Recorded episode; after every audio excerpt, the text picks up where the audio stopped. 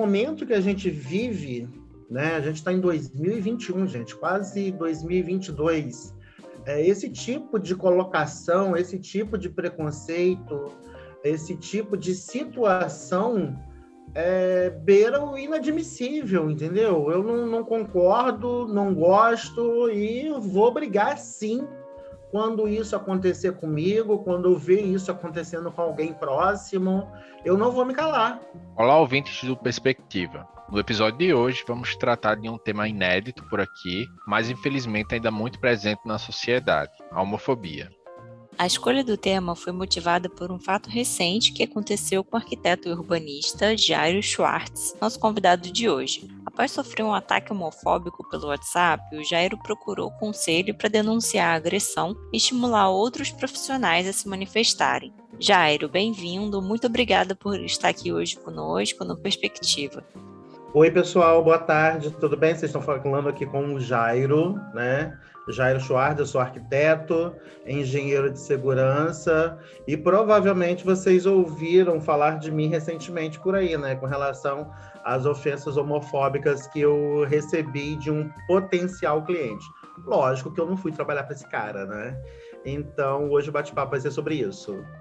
Obrigado novamente, Jairo, e obrigado também a você que nos acompanha. Lembramos que o Perspectiva, o podcast do Conselho de Arquitetura e Urbanismo do Rio de Janeiro, está disponível nas principais plataformas de streaming. Fiquem conosco que o episódio já vai começar.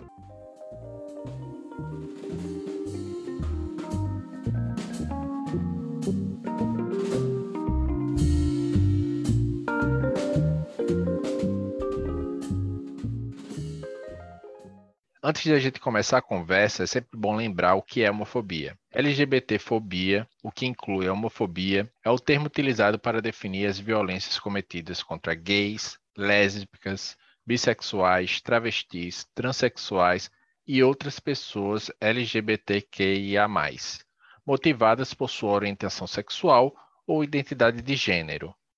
Em 2019, o Supremo Tribunal Federal considerou que o Congresso Nacional se omitiu em legislar sobre condutas discriminatórias baseadas na orientação sexual ou na identidade de gênero. A Suprema Corte entendeu que, nesses casos, pode-se aplicar a lei antirracismo para os crimes de LGBTfobia.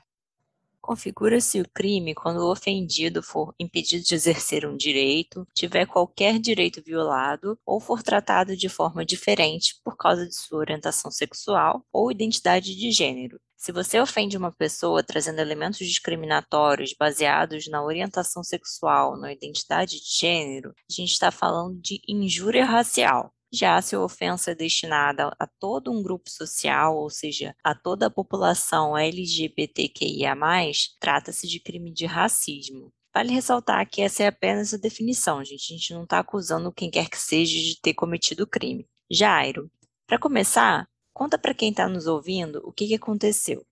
Então, é, isso aconteceu, é, eu não lembro a data exatamente, mas foi no início do, de, do mês de setembro. Sabe aqueles clientes que ficam sempre sondando a gente, rondando, vai e volta e tal? E assim, é, não, não, não chega a ser um cliente, né? Porque efetivamente não fechei, mas assim, sempre sondando, sempre perguntando uma coisa e tal. E aí foi exatamente isso que aconteceu. Ele me mandando algumas mensagens esporádicas um belo dia, se eu não me engano, uma segunda ou uma terça-feira, me mandou uma mensagem falando a respeito de que tinha ido no, em um local, né, em uma loja, e tinha visto o piso que eu havia comentado com ele, não tinha gostado e tal, alguma coisa assim do tipo, né? Uma coisa bem superficial. E aí é, ele pegou, passava do meu horário de trabalho. Eu tenho, eu uso aquele WhatsApp Business, né? Uma dica até para as pessoas. Ele é ótimo porque aí você bota lá o horário de funcionamento, então deixa uma mensagem automática. É bom para limitar ou inibir um pouco esses clientes um pouco mais folgados, por assim dizer, entendeu? Porque assim, as pessoas acham que a gente está à disposição deles, né? A grande verdade é essa. E eu, uma dessas mensagens foi falando, né, que ah, estou vendo que você está online, não vai me responder mesmo? E aí eu respondi bem sucinto, falei, olha, está online não significa que eu esteja disponível. Eu sempre falo que as pessoas, elas fazem assim, resolve o dia dela no seu horário comercial, e aí no final do dia fala assim, tem que falar com o arquiteto, calma aí, deixa eu falar com o arquiteto. Sendo que quando ele estava trabalhando, eu também estava trabalhando, né? Então, o meu horário comercial também é o horário comercial da galera. E aí eu fui e falei com ele que eu estava fora do meu horário comercial e tal. E eu responderia, ah, que você está ne é, se negando a me responder. Não, não estou me negando a responder, eu só estou fora do horário comercial, a gente se fala amanhã, alguma coisa do tipo. Ah, eu sabia que esse projeto sendo feito por viado não ia dar certo. Aí eu fui e dei uma resposta mal criada. Eu sabia também, né, que atendendo seria um babaca que eu iria atender, então realmente não ia dar certo. E a conversa se encerrou por ali mesmo. Eu imediatamente bloqueei ele para não receber mais nenhum tipo de conversa, né, do tipo. Eu falei assim, cara, eu não vou deixar isso barato, eu não vou. Eu, eu fiz um, um registro de ocorrência online, né? Eu, assim, eu preciso, é, eu acredito que outras pessoas, possivelmente, provavelmente, outros profissionais é, de arquitetura, não só de arquitetura, sabe? É, ou eu tenho amigas, né, que são umbandistas e tal, que ela tem, fala que ela tem preconceito, que os, tem medo de falar isso para os clientes, né? Mas, gente, que coisa horrorosa. Então, eu acho que no momento que a gente vive, né, a gente está em 2021, gente, quase 2022, é, esse tipo de colocação, esse tipo de preconceito, esse tipo de situação é, beira o inadmissível, entendeu? Eu não, não concordo, não gosto e vou brigar sim quando isso acontecer comigo, quando eu ver isso acontecendo com alguém próximo, eu não vou me calar. Você está certíssimo, Jairo. É um fato lamentável esse que aconteceu e infelizmente deve acontecer muito por aí e a gente acaba não sabendo. E eu acredito ainda mais que outras pessoas fiquem envergonhadas de compartilhar isso, entendeu? Eu recebi mensagem do tipo, ah, parabéns pela sua atitude, coragem. Eu falei, gente, coragem não, acho que isso é praticamente uma obrigação, entendeu? Eu não vou ficar, como eu disse, eu não vou ficar quieto, eu não vou ficar calado. No dia 15 de julho, foi anunciado o Anuário Brasileiro de Segurança Pública. E um dos, dos itens lá que foi estudado é a questão da notificação de, de crime de homofobia. E foi citado lá o alto índice da subnotificação. As pessoas não conseguem denunciar. Ah, imagino que tem essa questão da coragem. Muitas vezes as, as pessoas já são tão oprimidas que não sabem para quem falar, como falar, como agir numa situação como essa. E ainda tem esse problema de, uma vez identificado, aonde poder procurar os seus direitos, né? Para que situações como essas não, não se repitam. Você disse que fez um registro online, correto? Foi fácil? É, efetivamente fácil, né? Só acessar, relatar lá o que aconteceu. Eu fiz mais um registro online só para me, me resguardar, entendeu? Para contar um pouco do que estava acontecendo. Até porque eu não sei, é, sei onde o cidadão mora, entendeu? Mas eu não tenho endereço, né? Eu, eu sei assim o nome, não sei sobrenome e tudo mais, não tenho acesso a dados pessoais. Lógico que se eu fosse é, processá-lo, alguma coisa assim do tipo, eu teria recursos para descobrir, né? Que seria efetivamente fácil. Mas não é o objetivo. O objetivo nunca foi esse. O objetivo foi não ficar quieto, entendeu? Não, não permitir que isso aconteça comigo, não baixar a cabeça para que isso aconteça novamente, não e, e também a, a motivar as pessoas, outras pessoas, entendeu? A não permitir que isso aconteça com elas também. Além do boletim de ocorrência, é possível denunciar também pelo Disque 100, o serviço telefônico da Ouvidoria Nacional de Direitos Humanos funciona gratuitamente 24 horas por dia. Outra forma é fazer uma denúncia pelo portal da SaferNet Brasil. O endereço é new.safernet.org.br barra denuncie, new.safernet.org.br barra denuncie que oferece um serviço de recebimento de denúncias anônimas de crimes e violações contra os direitos humanos na internet. Vou só passar aqui também, quem não puder fazer por algum, algum motivo, não ter acesso à internet, fácil, enfim, que esse crime também pode ser denunciado na Delegacia de Polícia de Repressão aos Crimes Raciais e Delitos de Intolerância aqui no, no estado do Rio de Janeiro, que são delegacias vinculadas ao Departamento Geral da, da Polícia Especializada, da Polícia Civil. Tem um, uma delegacia dessa que fica no centro, na rua Lavradio, número 150. O número é o DDD 21 2333 3509. E também existe essa possibilidade de fazer online, que é muito mais prático, enfim. Como o Jair falou, a gente vai colocar nos nossos canais o link também detalhado para que vocês possam, vocês ouvintes possam fazer uma denúncia se algo ocorrer. As organizações LGBTQIA+, recomendam que as vítimas busquem orientação jurídica logo após a ocorrência do crime, ou mesmo após o registro do boletim de ocorrência policial. No Rio de Janeiro, as vítimas podem procurar a Defensoria Pública em todas as comarcas regionais da Justiça ou então recorrer ao Núcleo de Defesa dos Direitos Homoafetivos e da Diversidade Sexual, no Diverses. O e-mail do Nudiverses é Nudiverses, N-U-D-I-V-E-R-S-I-S, arroba defensoria.rj.def.br. E Jairo, foi a primeira vez que aconteceu esse tipo de situação com você? Ou já aconteceu é, no âmbito pessoal? Alguma situação desse tipo? É comum? Acontecia coisa semelhante é, quando era adolescente, alguma coisa assim do tipo. Mas assim, cliente, não, não foi cliente, né? Porque um potencial cliente, mas uma situação, vamos dizer assim, pública em relação ao meu trabalho, ao profissional Jairo, arquiteto, entendeu? Foi sim a primeira vez que aconteceu.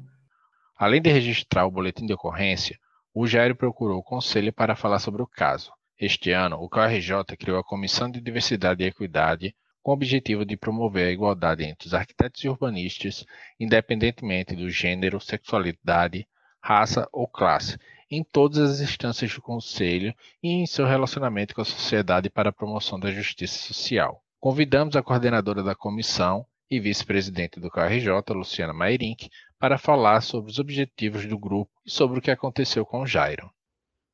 Olá a todos e todas, sou Luciana Mairink, Sou vice-presidente do CAL, da gestão 2021-2023, e também sou coordenadora da nova Comissão Temporária de Equidade e Diversidade. Nova, mas não tão nova, viemos trabalhando nesse ano de 2021, a partir da sua, da sua criação, tentando dar apoio e suporte a todas as pessoas que se sintam de alguma maneira discriminadas ou diferenciadas no tratamento profissional por conta da sua cor ou da sua ou do seu gênero, ou da sua sexualidade ou da sua nacionalidade. É, a comissão ela foi criada a partir da necessidade da criação da comissão de mulheres, a antiga comissão de equidade de mulheres, e houve a necessidade de ampliar um pouco essa, esse corpo, essa, essa atuação, justamente porque é, não só as mulheres se sentem discriminadas no nosso campo profissional. Por isso, a comissão acabou sendo ampliada de modo a, a, a atender outros recortes também, outros recortes sociais, né? Então, a gente tem essa, essa criação a partir do objetivo de promover essa igualdade entre todos os arquitetos e arquitetas, independente de gênero, sexualidade, raça ou classe, em todas as instâncias do CAL e em seu relacionamento com a sociedade. A gente tem o objetivo de defender a representatividade da diversidade que, que, e que essa representatividade esteja presente no cotidiano, na história, na política e na prática da arquitetura e urbanismo como contribuição para o desenvolvimento da sociedade e da promoção da justiça social.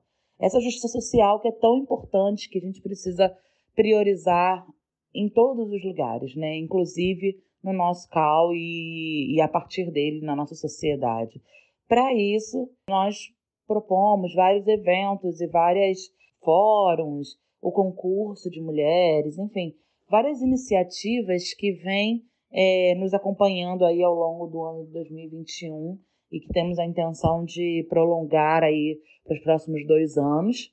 E a partir isso como iniciativa de apoio, mas também estamos aqui para ficar no lugar de escuta, né? Para conseguir estar tá, é, acolhendo pessoas que chegam até nós com de declarações ou, ou, com declarações ou com denúncias de problemas que foram sofridos. Então, é, a gente orienta e a gente tenta é, acolher e, e, e orientar da melhor forma para que essas pessoas não se sintam desamparadas pelo nosso conselho, né? Nosso conselho está aí para todos e para todas, e isso é muito importante que as pessoas tenham esse entendimento, né, de que a, o conselho está aqui como um, um lugar de acolhimento e escuta dos nossos arquitetos e arquitetas de todo o estado. Obrigada, Luciana, pela sua participação. Jairo. Eu queria saber como é que foi a reação das pessoas depois que a gente divulgou, o CAL divulgou a nota, né, em, em apoio, condenando essa situação, e você mesmo também é, fez essa denúncia, esse relato. Como é que foi a reação das pessoas? Você já falou um pouquinho, né, que algumas pessoas parabenizaram pela coragem e tal. O que mais que essas pessoas disseram? Outras pessoas relataram também passar pelo, pela mesma situação? Não, não tive relato de ninguém que passou por situação semelhante. Eu tive relatos de amigas, como eu falei, que são de é, religião de matriz africana e assim sente que sofre, mas algo velado, entendeu? Não algo exposto como aconteceu comigo. É, eu recebi muito apoio de clientes mesmo. Nossa, você não precisava estar passando por uma situação dessa, né? É, ai, que que, que desnecessário, coisas assim do tipo, entendeu? Mas muito de apoio mesmo, bastante de, de apoio mesmo, de solidariedade dos meus colegas arquitetos e arquitetas, entendeu? É, aqui em Macaé nós temos um grupo chamado ARAL, né? que é a Associação Regional de Arquitetos e Urbanistas. Então, no grupo de WhatsApp pessoas tiveram acesso antes mesmo de mim, entendeu? E falou assim, nossa, já parabéns e tal, não esperava nada diferente de você, porque assim, eu sou uma pessoa que, como eu falei, né, eu boto a cara mesmo, não tem vergonha de me expor, de, de constrangimento, eu acho que não é uma palavra que cabe, né? Então, eu, eu boto a cara mesmo. Até porque quem tem que ficar constrangida é a pessoa que te ofendeu, não você. Eu vi uma reportagem falando sobre traição falando que as mulheres traídas elas se sentem envergonhadas de falar que foram traídas, né? E assim, o sentimento é basicamente o mesmo, sabia? Que eu acho que as pessoas, no caso, o babaca que fez isso comigo, ele achou que eu não teria coragem, entendeu? É assim, pensando com a cabeça dele, né? Sendo, eu acho que a maioria das pessoas pensariam que eu não teria coragem ou que eu não teria avisar, ah, não, vai, não, não vai acontecer nada. Eu falei assim, não, gente, vai acontecer sim, eu preciso que aconteça, entendeu? Eu não quero me promover com isso, eu não quero processá-lo, eu não quero absolutamente nada, eu só quero que as pessoas tenham conhecimento, eu quero que as pessoas que possivelmente passaram por situação semelhante não se envergonhem disso, entendeu? Só isso que eu quero, só isso. E assim, é, acredito que ele, né, na posição de, de cliente, de contratante, entendeu? Ele com certeza pensou que ah, jamais que, um, que ele vai fazer alguma coisa, entendeu? E não é isso. E não é assim que funciona. Esse sentimento de, de impunidade, acho que é, que é algo. Talvez ele se escore nisso, achando que nada vai acontecer. Mas uma hora acontece. Isso, eu acredito exatamente. Você definiu bem. Definiu bem isso. A sensação de impunidade, entendeu? Sim, sim. E, e aí, quando as coisas realmente ocorrerem, é, aí vão falar: ah, desculpa, não queria ofender. Não, queria ofender, não, não, não foi uma piada. É, existe o limite. A partir do momento que passa a ofender o, a pessoa, não, não é mais piada, não é, não é nada. Isso é, isso é grave. É, nunca foi piada, porque é, na mensagem, é, não vou me recordar exatamente do texto, né? Mas é algo do tipo assim: ah, eu sabia que esse projeto feito por viado não ia dar certo, né? Uma ofensa deliberada, né? Com certeza, com certeza. Total. Cairo, essa, essa mensagem chegou ao conselho através, se eu não me engano, de um, de um ex-conselheiro, que aí chegou depois também na Comissão de Equidade e Diversidade, e, e que originou o posicionamento do conselho nos seus canais oficiais de comunicação. E aí eu queria saber como você, o que é que você espera é, de um conselho profissional, talvez do, de uma entidade, o que é que você espera do, do conselho das entidades profissionais em situações como essa? O que, que, que, que o conselho e as entidades também podem fazer para evitar que novas situações como essa ocorram? O Nicolas, foi exatamente o, o que eu falei anteriormente, entendeu? Não, eu não quero processá-lo, eu não quero fazer nada, mas eu quero que as pessoas tenham conhecimento e principalmente que as pessoas saibam, né? arquitetos, não arquitetos, pessoas civis de modo geral, saibam que nós temos um conselho de arquitetura que não serve só para emitir RT, RT, né, o registro de responsabilidade técnica, que não serve, mas que serve também para te dar suporte, que serve para você assim, olha, você não está sozinho, temos uma, um, um conselho que está com você nesse momento. Basicamente isso. Jaro, acho que estamos chegando aqui ao fim da nossa conversa. É, muito obrigado pela, pela sua disponibilidade de, de explicar aqui o, o caso, é, a repercussão também, falar perfeitamente como você recorreu, enfim, quando a situação aconteceu. Eu queria saber se você pode deixar também aqui uma mensagem para encorajar outras pessoas a, a não ficar calada. Situações como essa, também ir lá reclamar, defender seus direitos, Afinal, quem quem está errado na história não é ofendido, e sim aquele que ofende. Exatamente, exatamente isso. E às vezes a gente, por encontrar pessoas desse tipo nas nossas vidas, a gente pode se achar inferior, se achar menor, entendeu? Ou coisa semelhante. E não é nada disso. Eu, enquanto arquiteto que sou, né, é, trabalho corretamente, sou uma pessoa ética, sou um profissional respeitado, renomado aqui na minha cidade e em cidades próximas também, né, onde eu desenvolvo o meu trabalho. Então, não é uma criatura que eu não sei de onde veio nem para onde vai, que vai me fazer. Porque muitas vezes a gente, quando encontra esse tipo de situação, a gente acaba desacreditando de nós mesmos, entendeu? Eu, por uns dois minutos, gente, eu, eu dei uma. No, no, dia eu fiquei muito exaltado, sabe? Eu falei, gente, não precisava estar passando por isso. Ah, não vou fazer nada. Não, eu vou fazer sim, eu preciso fazer. Não só por mim, não só por mim, mas que por outros também, entendeu? Não só arquitetos, por outras pessoas, por outras pessoas que passem por situações semelhantes, né? A gente não precisa passar por isso. A gente está em, em 2021, gente, pelo amor de Deus. Eu tenho uma mãe de 67 anos que, no primeiro, eu sempre falo que a minha única preocupação era minha mãe. Sempre falei isso. Depois da minha mãe, acabou, entendeu? Não tenho preocupação com nada nem com ninguém. Sou uma pessoa extremamente bem resolvida. Fui casado, sim. Hoje eu sou divorciado, sim. Casei com um homem, entendeu?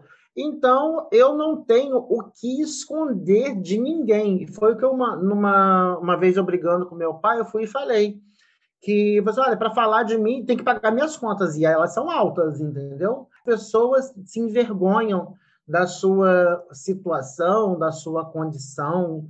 Eu não sei o que passa muitas vezes, né? Eu realmente eu pensei em não fazer nada por uns dois minutos, mas eu pensei, não, eu, eu, eu preciso é, botar isso para frente, eu preciso que as pessoas tenham conhecimento disso, eu preciso que, sei lá, um enfermeiro, um médico que passe por uma situação semelhante, que um dia fala assim, caramba, eu vi que teve um arquiteto que passou por isso e fez e recorreu ao conselho dele. Eu vou recorrer ao meu também, entendeu? E que pessoas que não tenham, não sejam profissionais, que tenham um conselho é, profissional por trás delas, que não, não se omitam também, não, entendeu? Que fale, que, que reivindique, que faça um registro de ocorrência, que faça qualquer coisa, mas não fique de braços cruzados, que não se sinta diminuído em função de nada nem de ninguém. Foi o que eu falei nas minhas redes sociais inicialmente. Assim, eu ninguém vai me diminuir em função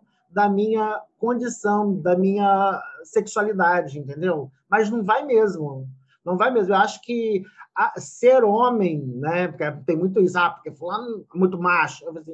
Eu, assim, acho que é, ser muito homem é você ser uma pessoa digna, é você ser uma pessoa correta, é você ser uma pessoa honesta, é você fazer aquilo que julga ser o correto, é você ajudar pessoas, entendeu? E isso sim, eu sou muito homem nesse sentido.